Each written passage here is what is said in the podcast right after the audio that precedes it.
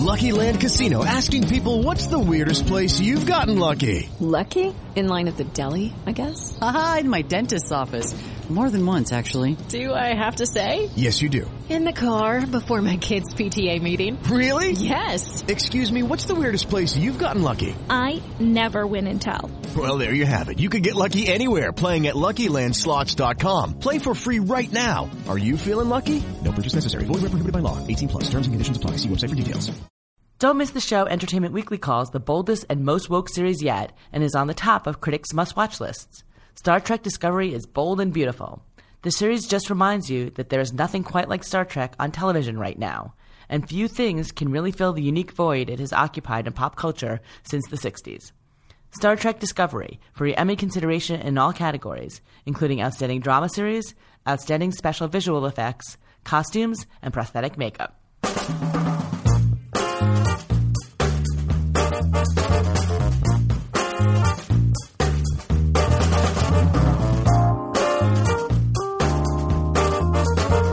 Welcome to Remote Controlled, Variety's TV podcast. I'm Deborah Birnbaum.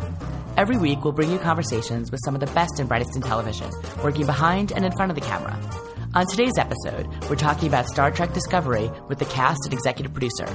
Stay tuned.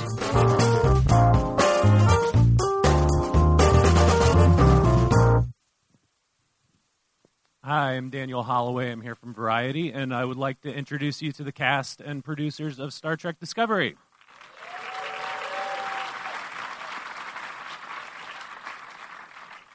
All right, so um, Alex, I'm going to trouble you for one second. We are recording this for a podcast, also for Variety. So you can can you explain in like three sentences because people in their cars need context.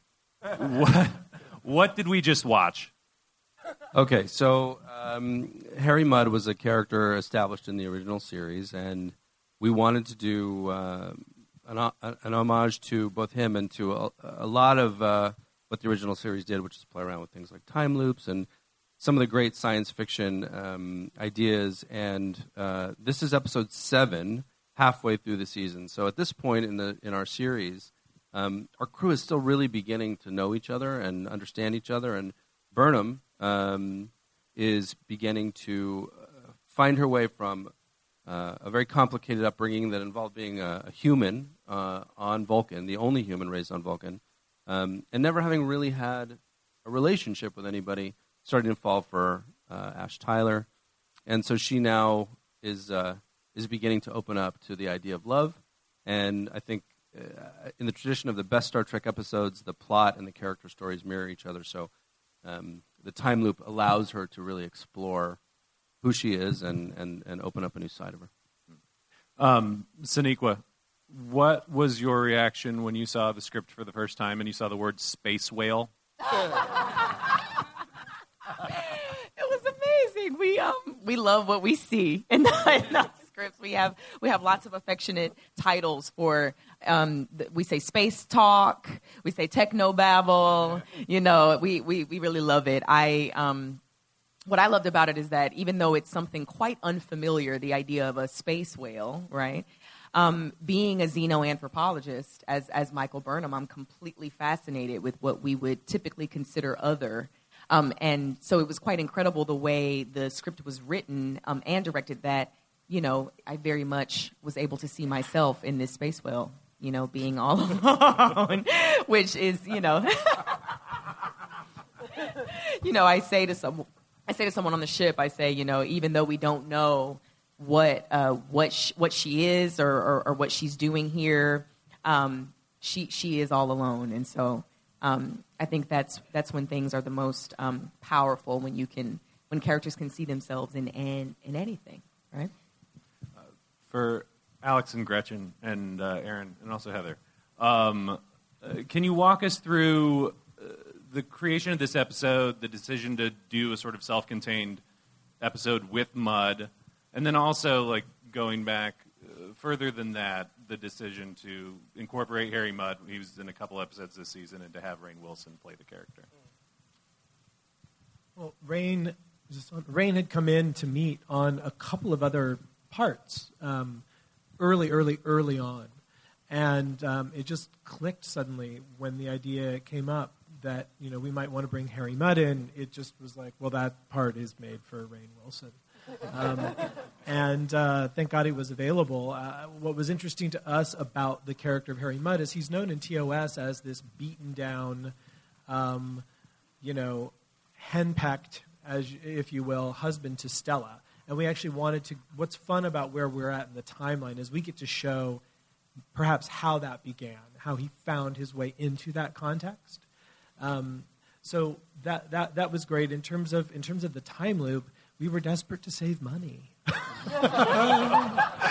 Which, yeah, always starts I'm not out, going to lie. Yeah, that's how it always starts out. And so, a lesson to those beginning, in the middle, or at the end of your career in Hollywood, when you set out to save money, you usually spend more than you thought you would. But um, but we uh, but also in the time it was a season about war, and we, every episode has an element of hope to it, and our characters always bring who they are, and there's humor in all of our characters in every episode. Um, when Jesse and Aaron knew that they were doing episode seven, and they and we knew we were right in the middle of the run, their their idea was like, we gotta do something fun, we gotta do something big, we gotta do, we just have to sort of like do a little uptick of, of just kick up the tone a little bit or do something a little different. And that was the idea from the beginning. And it and it was the right time to do something like this.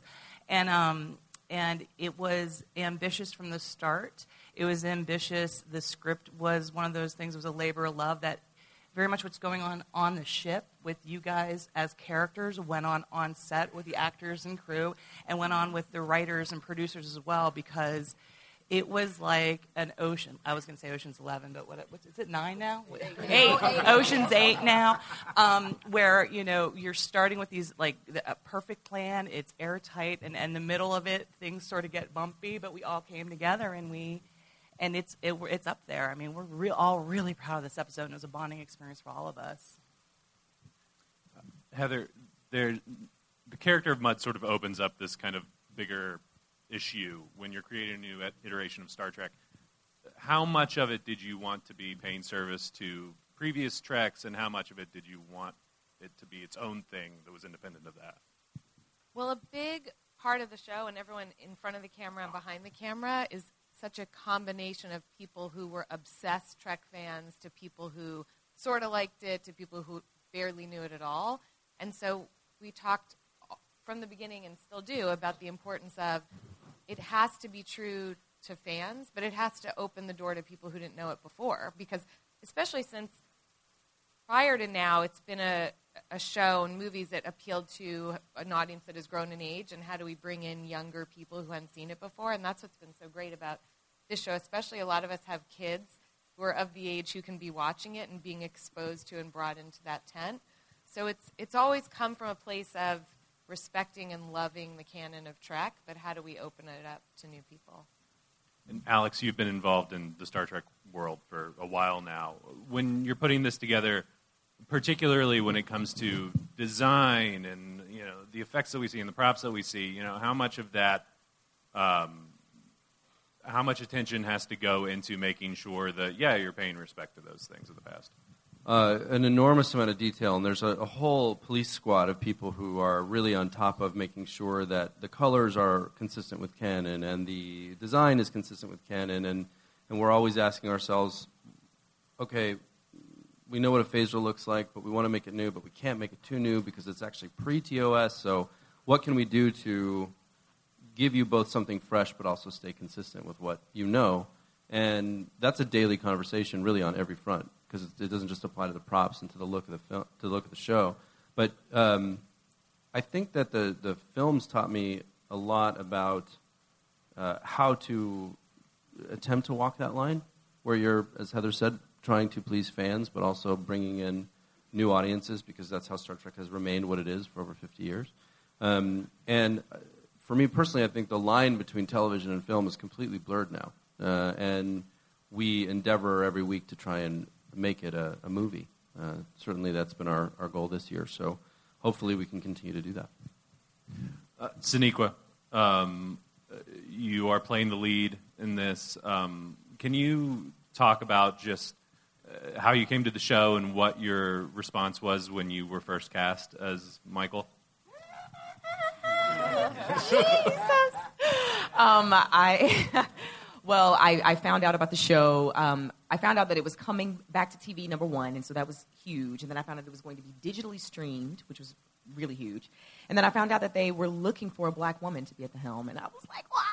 You know, um, and so I, you know, I, I was I was really blown away by that, and I was finishing up my last few episodes of Walking Dead when I when I found out about this, and so the you know we we we went forward, and you know we we all had such a great camaraderie from the very beginning, and um, and then there were there were just like some slight sort of scheduling issues at, at, at the outset, and all of those worked out and everything. I really considered it to be a divine experience. The, the way it all happened, it all just seamlessly fell into place.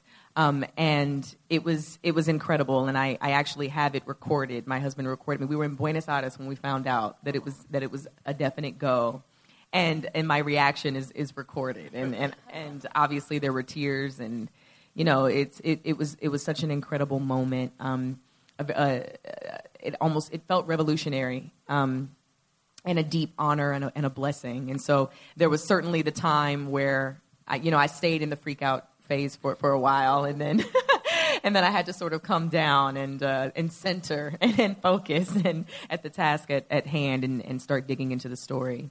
Um, because you can't stay in that freaked out place. you can't get anything done there. So, but I, you know what I'm saying. But I stayed there as long as I could, and then I got out and I got and I got to work. Do you guys, uh, ever, anybody ever watch Sesame Street? And you know how like when the Muppets would freak out, the camera would be steady and they'd go. That was the video that we got from Sonequa. It was like, ah, ah, ah. There was another one with my mouth wide open that I sent that I sent to you, you too. It was, you know, it, it was amazing. And then even knowing then um, what little bit I knew about the people I was going to be working with, about the, the, the producing team and, and, and the cast and the crew, um, you know, I was floored by it all. And it has all exceeded my, my, my expectations, and they were extremely high and it's exceeded my imagination even and and it's just such i know we, we say it and we sound like i hope we don't sound like broken records but it, it just really is a phenomenal group of people um, across the board our entire company. Um, and you know it's that's that's the big that's the big thing is being able to do what we're doing um, that you know we so deeply believe in it um, and being able to do it together it's just uh, you know. Um, Burnham's arc over the first season is a roller coaster. She goes from first officer to mutineer to surrogate daughter of an evil emperor in an alternate reality. Um, so how do you uh, how do you navigate that? And how much did you know going in as far as where she would go? Well, I knew a general overview, um, but of course specifics come as they come. Um, and you know, we, we knew the the sort of overarching vision of, of Burnham. Um, and w- there's so many things that I love about it. I could talk, you know, for, for, for days, weeks, months. I think we all could about what about what we've been given. But I, what I love about it is that you see. Speaking of revolutionary moments, there are so many revolutionary moments in Burnham's life in season one, and you know, to go from someone who who believed that they were always right, right, um, being raised on Vulcan as a human. Um, believing that logic is supreme makes you think you're always right, right? And so, what I found and what, what I discovered about myself as Burnham is that um, I don't know everything and I am not always right. And just because I was raised with this, um, you know, deep uh, understanding and almost obsession of logic because of um, this one. because of my dad, Sarek, right? It, it, doesn't mean that I that I am um, the the only voice that should be heard, and I I was broken down to the, to the depths. Um, and realized that I was actually allowing my emotions, because they're inevitable as a human being, my emotions to fuel my logic, and it was creating kind of a disastrous situation.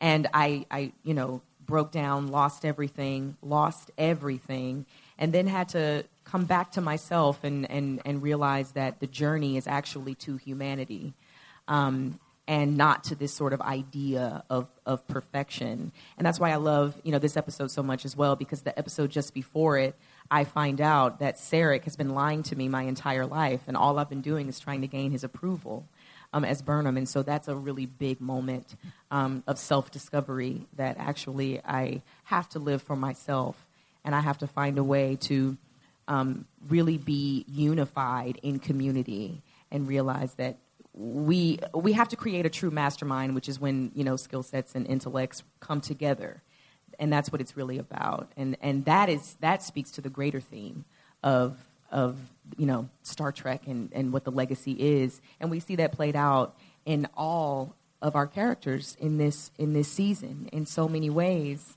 This one over here, um, you know, we see that that realization and that recognition of our part in the whole I mean, hence the title Discovery. So, uh, James, we see. Um, uh, we do not see you in this episode, sadly, but uh, we do see, as uh, Sonequa just said, um, Burnham kind of wrestling with uh, the sort of the impact that Sarek has had on her recently. Um, you're playing a character that is one of the few characters in the series we've seen before. Um, how do you play a Vulcan? I, I would like all my questions to be answered by Sonequa, if possible. Sonequa, how does James play a Vulcan? Me? Brilliantly. Um, sorry, what was the question? how do you play a Vulcan? Um, well, the whole Vulcan thing um, revolves around this idea that they don't have emotion, but as, as, as true Star Trek fans know, um, they contain emotion. And going back to watch the earlier Sarek um, performances, there was one that really struck me. It was right at the end, and it was in the um, what do they call it, that series, the, the, the, the Next Generation. And um, Sarek has a kind of freak out um, with Picard, and it was just sort of mind blowing to watch. It's like, oh, he has all that going on, and he just doesn't let it out. And that's kind of the code. So it's not like you don't feel anything. You feel it, and then you go like that. And so being British.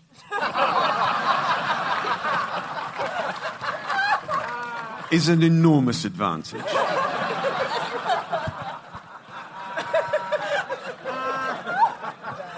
And so all I had to do was sort of layer in some, con, uh, some condescension and a little, uh, a little sort of patronizing. And, and basically, I was going full Brit. this is not going to be published in England, right?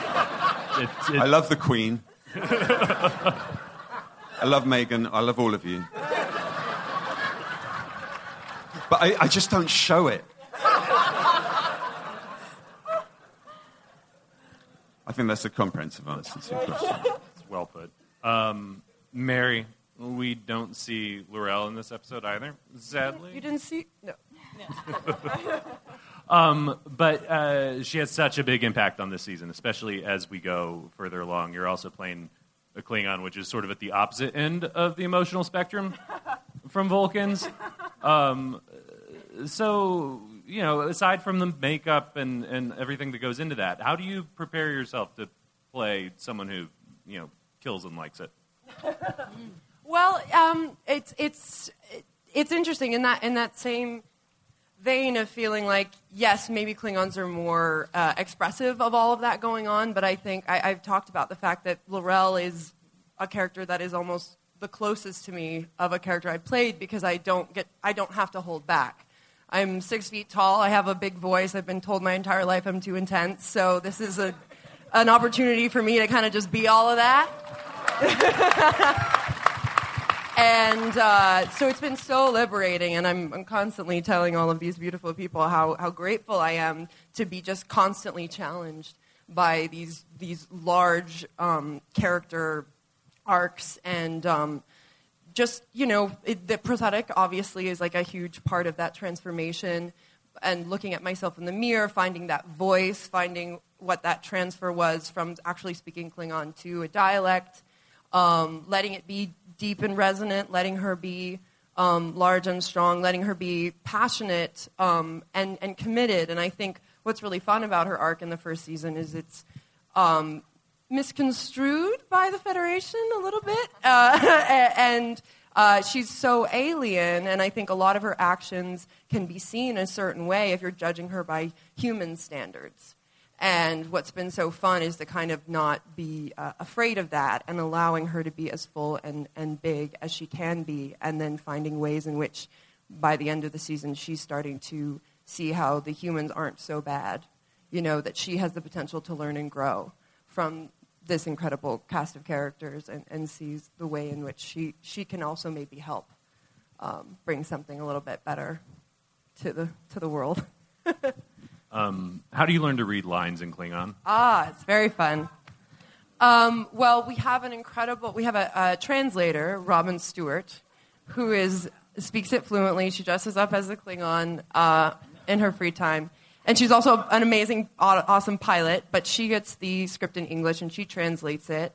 And then uh, Ria Nolan is our dialect coach who um, is with us on set, and I, I will have a session with her. The text, uh, the actual, you can get, you can purchase a Klingon dictionary if you so wish. Um, and but the text is pretty um, straightforward. It's just like some certain symbols are like a G and an H together, which is more of like as opposed to like the capital H, which is more of a, you know. So you learn those nuances. Um, but I will say, you know, I've reached the point where I can't speak it fluently, but when I see it on the page, I have a pretty good grasp of what it should sound like before I listen to a recording. Like Robyn still sends us a recording of what it is, and we have this amazing um, system we've developed with back translations. So I get a word for word translation of, of what I'm saying. So for me, that was really important because I can't memorize arbitrary sounds. They're never going to stick in my head. It was, you know, I go sentence by sec- set sentence, I, I break it down, subject, object, verb, all, all, all the sort of stuff, and then just keep running it over and over again. And, and by the time it's really in my brain, the whole kind of sentiment of it is, is very present in my body. So on the day when nerves go up or whatnot, and I'm covered in whatever, um, whatever it may be, um, I'm able to uh, focus in on what's happening. And luckily, I've had incredible scene partners who are willing to rehearse outside of um, outside of the, the day of, because it's one of those things where you have to have a sense of what the other person's giving you, what they're saying. Um, yeah, I like speaking in English too, though. do, you, do you feel like you could perform Shakespeare in the original Klingon? I'd love to give it a go. I do. I love Shakespeare and I love being a Klingon, so it seems like a pretty good. Tachber, tachbe, to be or not to be, right? there you go. Yeah. Um, Mary, for you and Sonequa, um, without getting too spoilery, the, the way that this season ends is essentially with these two women who have been on opposite sides of something for the entire season coming together to end a war. So I wonder, um, when you saw that that was going to be the resolution for this season, how did you feel about it, and, and how does that speak to sort of what your idea of Star Trek is? oh man, well, I, you know, we were involved in this in this really um, interesting, unique, uh, powerful sort of love triangle. Yeah. Um, and so we had so many in depth conversations about it um, because here are these two women who, you know, were on similar journeys as, as like I said before, a lot of the characters were. Um, this journey of actualization and discovery of oneself and also of each other through the discovery of, yourself. of, of, of, of yourself. Um, and so, what was beautiful about Burnham and L'Rell is that there, there, were, there were so many similarities between these two women you know, in these worlds, sort of try, sort of over, sort of overcompensating in a way, um, and trying to find themselves, like you said a moment ago, trying to find their voices. Also, um, going off of um, you know strict nurture, right? Um, being being really really affected by the environments they were raised in, and and seeking to question that, and seeking to maybe even step outside of that. Um, and there was a huge redemption story with Burnham in in one, and and what what was realized is that forgiveness was that sort of key to the actualization, um, the self forgiveness. It was it was certainly the forgiveness of. Um, searching and reaching for that forgiveness of others and that absolution, but also realizing the most important forgiveness was was was of myself. And so I, for me as Burnham, that was a really powerful tool in finding my voice um, and in sort of righting my my wrongs. And what I love also is that here you have these two women who seem like enemies, like you were saying, and realizing that there is no difference between us, which is very Star Trek. There is nothing different uh, between us, and it's something that T'Kuvma says in episode one. Um, th- he says, I, I look at you and I see a mirror. I see myself reflected in you. And that's very much Star Trek. All existing things are one. You know, these really, really powerful truths that have kept Star Trek, you know, the, the, the, the endowment that it is. Um, and so I love that we were able to, to tackle that in a very tangible kind of way. And there was a there was a line that um, um, uh, ultimately, unfortunately, had to be cut. But where I look to L'Rell and Burnham says, um, you know, today she's not my enemy, um, which was really which was really beautiful, and you know, we had such a wonderful time. Yeah, I mean, it, I, I just adore Sonequa as a human, as is pretty evident. I think she's a pretty all around incredible person, and uh, but I really. um, but it was really wonderful because I, I, you know, as we're filming, we don't, you know, we're not interacting until the very end, and, and we, I, but we're there, we're on set, we're doing various things, we have a great mutual respect, and to kind of see their journeys moving towards each other, and it is that thing of like, as each episode comes, there's this, the specific moments where things start to flesh out, and you're like, oh, we're heading here, and of course, still the kind of culmination of it is so. Um, so profound, and this idea of, I, well, I, there's this parallel that I love. Again, not too spoilery, but at the beginning with the tardigrade. Burnham's a xenoanthropologist. She's able to see this trapped creature that is aggressive because he's being um, irritated.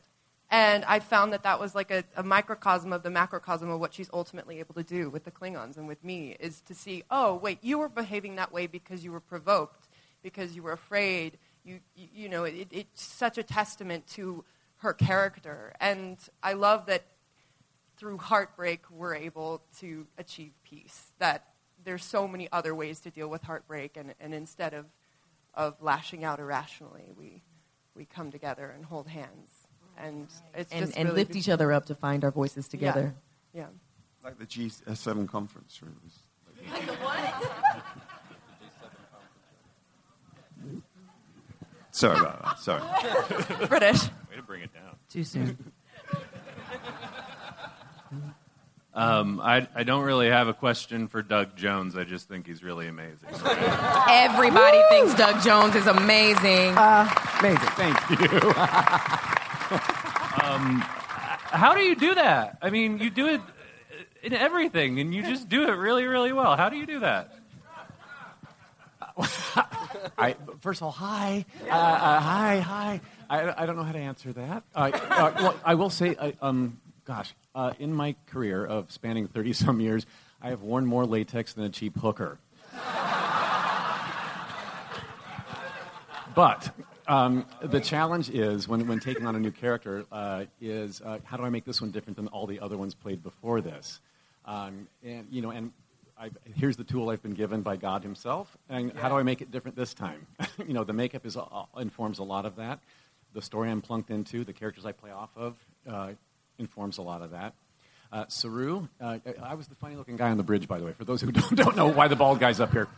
Um, and uh, so uh, as a Kelpian, uh, I, am the, this, I'm, this is a new species to the uh, world of Star Trek. Um, and the fact that it takes place 10 years before the original series, it's like, oh, what happened to the Kelpians? So uh, I, we'll find out, I'm assuming you guys are. Yeah, okay.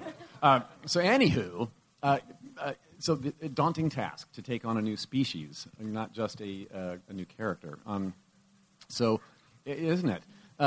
so, so what I, I will say, costuming uh, really came in key for this. The, bo- the, boots I've been given, you didn't really see them in this episode, um, uh, are, are, a high heeled, looks like a hoof boot. Uh, so I'm walking around on my tiptoes all day, which kind of throws my, my, my posture uh, funny. My hips go forward, and I, all of a sudden I'm walking like a supermodel. And it's like, that worked. So my first fitting with my boots was like, that's how Saru walks, right there. Um, so uh, one little bit at a time. Everything, a lot of things, different things inform how this new character takes takes shape and um, and being put into a story. These writers, God bless all of you, I, um, have given me such a a wide emotional range to play. It's not a one dimensional, oh, that's the funny looking guy on the bridge. They go so much deeper than that for me. And giving me this relationship with Michael Burnham, too, that's very brotherly, sisterly. Uh, we, you'll meet us at the beginning of, the, of, of season one as a, a, bickering little pair that, that like, uh, I'm the one who reminds her, you don't know everything. Okay. Uh, and, uh, but by the, as, the, as the season progresses, um, you'll see us come to terms with each other again and again and again, and, and this deep affection, deep respect is exposed as a real brother and sister would have. They bicker, but there's a love underneath it that don't you ever, ever cross her, or you have me to contend with. That kind of a thing. The life that, that he imbues also, um, you know, we all marvel at Doug, do we not, all day, every day? Yes, because he is just able to imbue such life, I, I could cry, through, through, the, through the latex, through the rubber, through the contacts that cover all of his eyes. Um, it's really incredible to see. And that journey of redemption that we were talking about and actualization and everything, it's, it's so powerful what Saru goes through over the course of the season. And, you know, speaking of this relationship that Burnham and Saru have, it's, you know, that was the sort of first step of, of absolution came from Saru.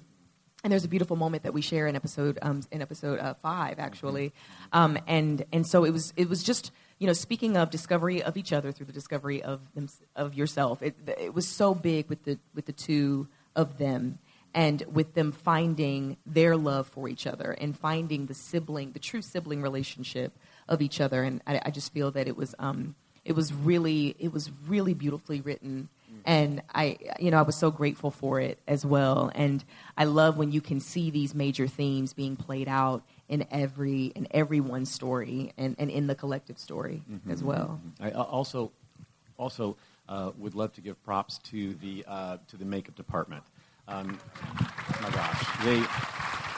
Um, uh, Neville Page is our designer who came up with, with my look and, and, and the uh, Klingons, and, and then Neville, uh, uh, Neville Page, um, then Glenn Hetrick with his shop and the Alchemy Labs that they have formed together that facilitates making all of these pieces, sculpting, painting, forming. Ah.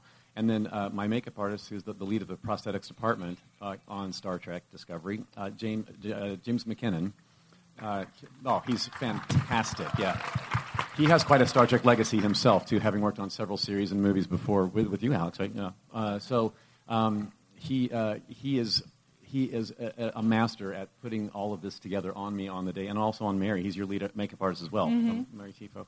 An uh, honor. yes, yes. so, um, so it, it, takes a village to make an otherworldly creature, and so uh, uh, to take credit for it all, all ourselves would, would be a disservice to all the departments that come together. They really, and they have such an incredible respect for our craft as the as the actor. I mean, it, it's a mutual thing because they understand that we are taking the extra mile to to breathe that life, and it's such a symbiotic relationship. But I've found on days where it is, I'm particularly stressed, making sure I got these lines in. He's more than willing to let Ria Nolan come in and go over the Klingon with me, or if it's a fun day, we'll just be blasting 80s music. Like, it's whatever you need in that moment. And you do have such an intimate relationship with those people because they're constantly sticking things in your mouth. uh, very intimate. Yeah, very intimate. But it's, it's really, I, yeah. We're like, I feel so grateful that it's such a, an incredible team because I, I would not be as comfortable to go where I went emotionally and in, in the work if I didn't feel supported. I would add also that uh, that Jason Zimmerman and Ante, who are here, um, and the visual effects team are unbelievable. Uh, mm-hmm. particularly, particularly when in season one of any show, particularly an effects-heavy show, you're always trying to figure out what you're doing practically versus what you're going to do in CG. And that Gormagander that you saw was halfway built uh, as a big prosthetic thing, and I'm not going to lie, it was awful. And we looked at it and these incredible actors shot it, and, and we looked at the footage and we went, wow, that's not going to work. Hey, Jason, can you just replace it in every single shot? And they came up with that. And, it was, and they had no time. And that's the kind of thing that we do uh, a lot is we'll make last minute changes in post and throw a huge amount to visual effects and um, and they they always deliver um, so they def- they definitely deserve huge props.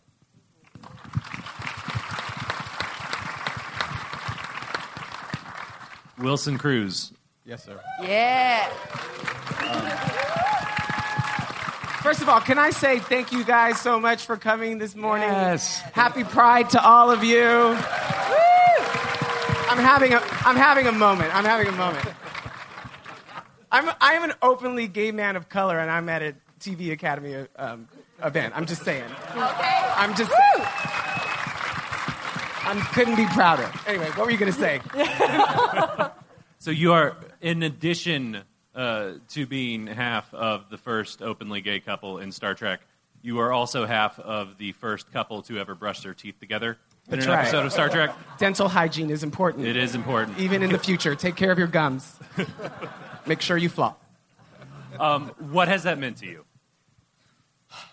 Um, you know, for An- Anthony, I wish he was here.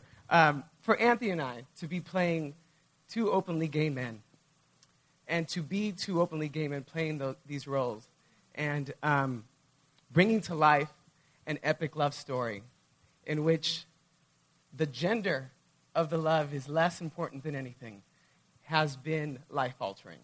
And uh, when we talk about representation mattering, um, it has become clearer and clearer to me in the last year. I mean, just the other day, Friday, I got a note on Instagram from a young man in Europe who was a big fan of the show and said that Anthony and I helped inspire him to come out to his mother. And that his mother accepted and loved him completely, and that he thanked us for that inspiration. And for me, that's what it's about, right? In this moment that we are getting, yeah. That we get to help this generation imagine a future worth their while. That we get to express to them a, a future in which they are celebrated for their differences, not just tolerated. That our loves are equal in, in, in, in scope and in beauty, and, um, and to be part of that is life altering. And, um, and I thank these people for allowing me to be a part of it. And I thank CBS for having two openly gay men play these roles, along with Alan Cumming, who's leading his own series. Um, and we hope, yes. And, um, and we hope someday that the Academy will um, acknowledge an openly gay man for playing an openly gay role in a drama. That would be historic and amazing. And to be part of this crew is, um, and this cast is sublime. And we count ourselves lucky. Aaron and Gretchen, when uh, when you hear Wilson talk about that and tell that story, I mean, uh, how do you guys feel about what you have contributed with this season to, uh, you know, Gene Roddenberry's legacy and the legacy of Star Trek? Um, I, I think when when we talk about visibility, um, we have a responsibility at this point to go beyond visibility. That's not enough. And as a gay writer and person and human who has a partner, and we brush our teeth together every night, um, it was important to show the granular bits of just being in a relationship rather than laying one sexuality over it. And I think, um, you know, to bring it back to this episode, um, you know, you say you have the big idea. Let's do a time loop episode. How cool! But when Gretchen and I sit down, we say, well, let's do a time loop episode. But what are we getting out of it? Like, what are the bigger pieces that are going to contribute to this giant tapestry that, that Gretchen and I feel very responsible for in terms of weaving a macro world, weaving a universe. And for Hugh and for, um, and for uh, Stamets, that's learning more about their relationship. The Kasseelian Opera, which is something that starts there and gets threaded through all the way through season two. Little tiny things that make our characters feel alive that just continue to build on who they are and who they will become. So I, I think the goal was to go beyond the sassy gay sidekick um, and move into a world where you've got a couple that feels like they have an interior life um, that's getting uh, you know developed with each episode. So for me, that that was the most important thing was to just create a, a true reality and. Um, and you can write these characters and you don't have to be gay. it's not like I'm the person who sits down and says, let me tackle the Culber Stamets scenes. Um, anybody who's been in a relationship, or not even, um, anybody who has a view of what they'd like a relationship to be can write them. But the key is they have to be specific, and we have to understand who they are as people. And I think representation um, on so many levels, um, be it religious representation or, or, or racial or, or, or sexual orientation, it's got to go deeper than just, look, there's a gay person. Right. And yeah. You know, and for us, the way that we that this couple was discovered, right? First, we met them in their occupations on the ship, um, and then it was revealed that they were together. I loved that, you know, that we were first officers of Starfleet who happened to be in a relationship, um, and to do it with my friend of over 20 years um, is overwhelming. And, um, you know, there was so little that we had to talk about. We didn't have to explain a lot to each other. We um, built this relationship on a foundation of mutual love and um, admiration for each other that already existed. So it was easy to fall in love with Anthony Rapp every day. And I have to shout out our costume designer, Gersha Phillips, who is just a genius because she certainly made this one look like an action figure, right? or he and looks I like an action figure anyway, to fit in but you know. because nobody wants to see the Michelin Man floating through space. You are welcome. Yes. These pecs are for you. All right, I think we've got uh, time for a couple audience questions if uh, folks want to line up on the microphones right here.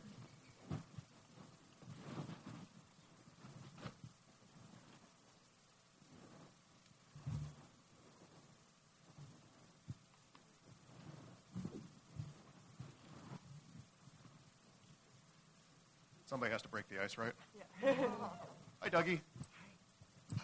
Question for Doug. Do you ever find yourself like out of breath, dry mouth, like this is the most you've ever talked in a long time while covered in all that latex? Um, I'm blanking right now. Well, Hell, uh, Hellboy 2 feels like the last time I've heard you talk this much on screen. So I was just wondering if it is at all for you weird talking this much in character. Yeah, uh, the writers already know that uh, uh, the less dialogue I have, the more I'm happy. Uh, Too bad. I keep begging them to kill me off. Uh, but no. But thank you, thank you for that. But uh, uh, yes, I, uh, that's that's part of, this, of the layers of, of, of character that that uh, are revealed so much through the verbal dialogue. Um, I have spent so much of my career creating visual dialogue for characters uh, that um, this is this has Saru has been a glorious blend of visual and verbal dialogue come together in a character like I've never played, been able to play before. So I'm very grateful to be here, and thank you for noticing. By the way, of course. And uh, big congrats on Shape of Water. Oh, thank you. Yeah.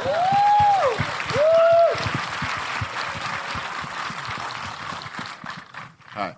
This is a kind of a two-part question. The first, first one's from Mary. Um, how do you audition for a Klingon? Did you have to practice the Klingon language, or did I you made just my own audition? prosthetic. Uh, no.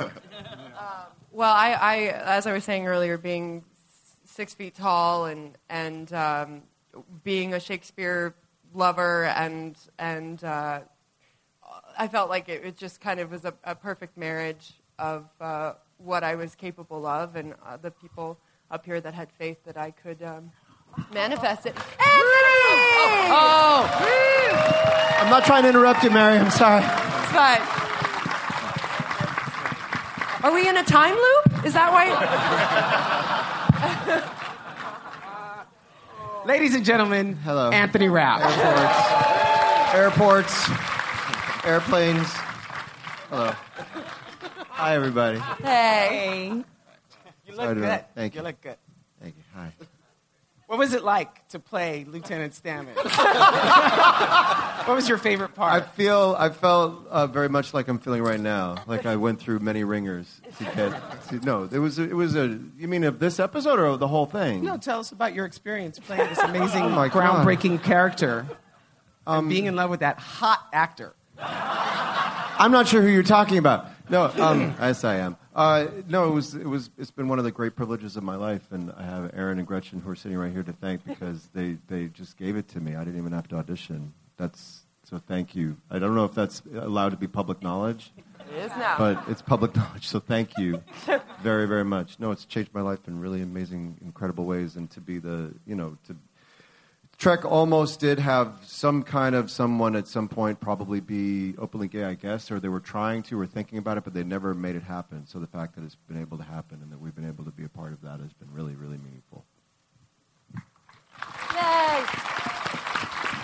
And this episode was huge for you, right? Yeah. Yeah, I had to learn a lot of lines really quickly. Because the script, you know, we get the scripts, you know, they're working their booties off, and we get the scripts pretty close to when we start shooting because they really are refining it. And uh, I had a lot, I don't know, I was worked almost every day on this show, and so Sonequa was the genius at memorizing lines, though. She's the Yeah. genius. Yeah, what what is it? Yeah, what is it? It's your magic. Genius. So it's the words. It's the words I tell you. That with, uh, don't you think? Don't you think when the words? I think it's the youth. I think you have a photographic memory. I think you're just young. we'll see. We'll see how it goes. I used to remember things too. we'll see. But I tell you, when the words are, you know, when that story is, is, you know, in those words, you can really just sort of gulp them down, you know, um, because there are, there has, you know, we actors have worked with dialogue in the past where it's just clunky and it doesn't want to, you know, sort of get in there, and so it's really beautiful that we can sort of gulp it, gulp it down. You know, that's these. I have found that it was really hard at first because you know the, the medical jargon and the science jargon and the futuristic jargon it was a lot and so i at first was like oh i'm just going to memorize these words and then that wasn't going to work so i need to i figured out i was like oh you know what let me look up maybe the, the root Know of this word maybe about. and like figure out what this means because i was not a science person i know this is a shock to you um, and but once I understood what the science was, you know, what the words were based on, it was real on real science. I was like, oh, I can memorize that. I can memorize the concepts, and then get Yeah. to the words. I think we've got time for one more audience question. Right there. Oh, first of all, live long and prosper. My fellow Academy members as well. Live long and prosper, you too. I can't believe I got to say that. So I, I was a theater major at Northwestern University, and I secretly was a closet sociology and social psychology major, and I've always been fascinated with that. I would have majored in that instead, but theater I love. But um, my question is to the uh, producers and the creator, anyone can jump in. In terms of Mr. Roddenberry's vision, um, Wilson touched a little bit on in terms of having a, a same uh, gender couple.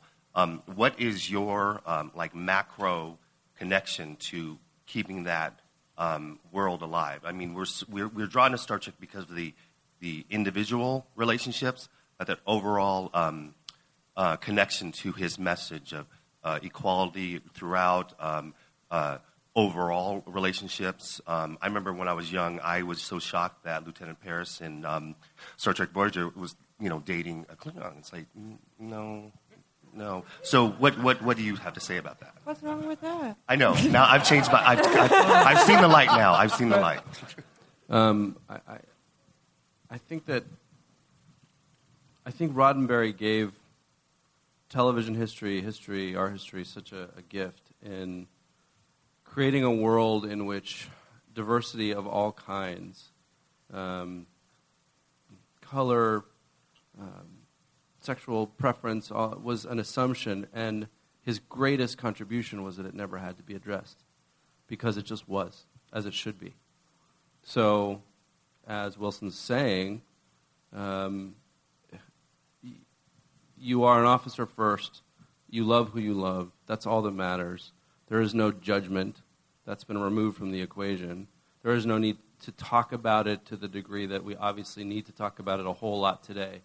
Because in the future, in the, in the future that he wanted to envision, and I think in the future that we all believe in, and really want this show to be about, uh, there should be no strife over these things. Um, there should be no question about it. Um, in a world that is so divided, Star Trek has always presented the most beautiful, optimistic vision of hope. And I think that's why it has endured for over 50 years, because we need hope now more than ever. And, and I think that the reason that we all bring so much of ourselves to the craft of everyday's work and why even even through its challenges it's so rewarding is because there are very few shows that get to so organically talk about everything we're dealing with on a day-to-day basis without ever having to bludgeon you over the head with it. And I, I love that.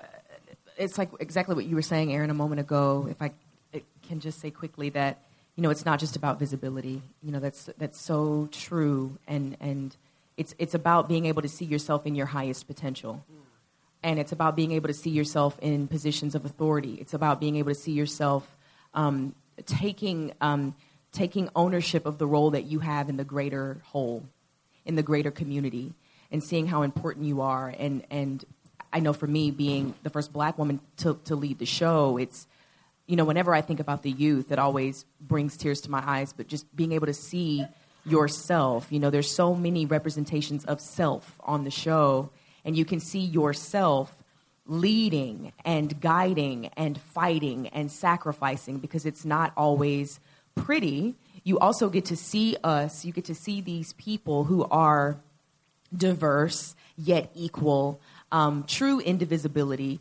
You get to see us failing and falling and getting back up and pressing forward and digging into ourselves and each other. And so I, I think that's what's most powerful about it eh, because it's, and that's Roddenberry's vision. That's how you have a legacy of equality and diversity is that these people are allowed to be them, their full authentic selves. They're allowed to make mistakes, but we see them be champions and their own heroes individually and collectively.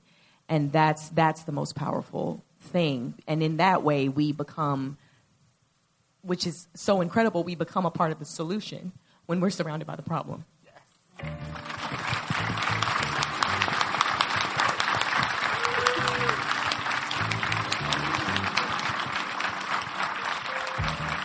All right, thank you guys. We're going to leave it there. We're going to ask everybody, thank you for coming out on Sunday for Star Trek. It's the best possible thing in the world. You could come Thank out on. Sunday morning for.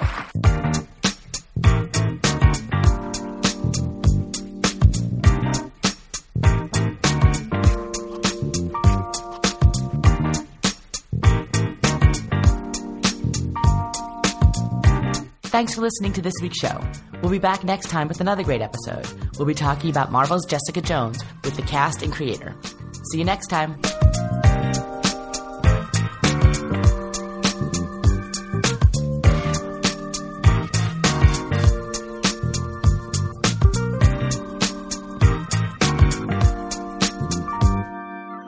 Don't miss the show Entertainment Weekly calls the boldest and most woke series yet and is on the top of critics' must watch lists. Star Trek Discovery is bold and beautiful. The series just reminds you that there is nothing quite like Star Trek on television right now, and few things can really fill the unique void it has occupied in pop culture since the 60s. Star Trek Discovery for your Emmy consideration in all categories, including Outstanding Drama Series, Outstanding Special Visual Effects, Costumes, and Prosthetic Makeup. Okay, round two. Name something that's not boring. Laundry? Ooh, a book club. Computer solitaire, huh? Ah, sorry, we were looking for Chumba Casino. That's right, ChumbaCasino.com has over 100 casino style games. Join today and play for free for your chance to redeem some serious prizes. ChumbaCasino.com. No purchase necessary. Where prohibited by law. 18 plus terms and conditions apply. See website for details.